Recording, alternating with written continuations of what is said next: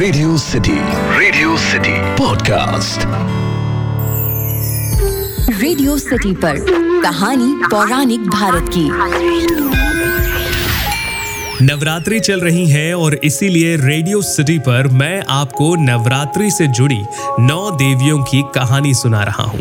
Radio city पर मेरा नाम है अखिल और आप सुन रहे हैं कहानी पौराणिक भारत की।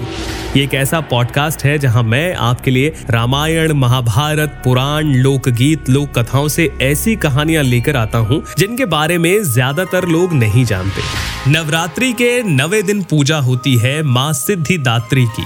ये सभी प्रकार की सिद्धियों को देने वाली है।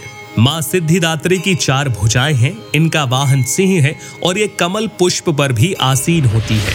मार्कंड पुराण के अनुसार आठ तरह की सिद्धियाँ हैं अणिमा महिमा, गरिमा, लघिमा, प्राप्ति, प्राकम्य इशित्व और वशित्व।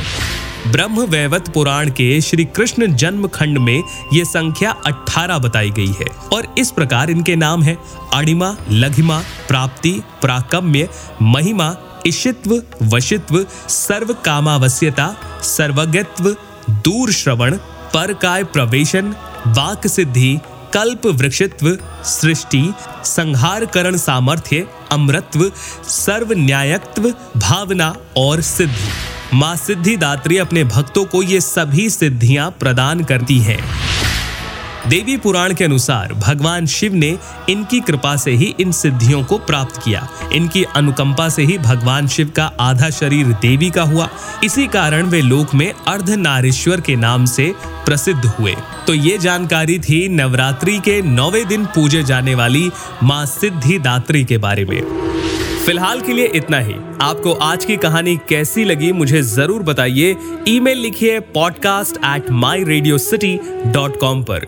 यानी P O D C A S T at the rate my radio city dot com और इंस्टाग्राम पर भी आप मुझे बता सकते हैं। मेरा इंस्टाग्राम हैंडल है at the rate R J Akhil तब तक के लिए सुनते रहिए रेडियो सिटी रग रग में दौड़े सिटी रेडियो सिटी पर कहानी पौराणिक भारत की।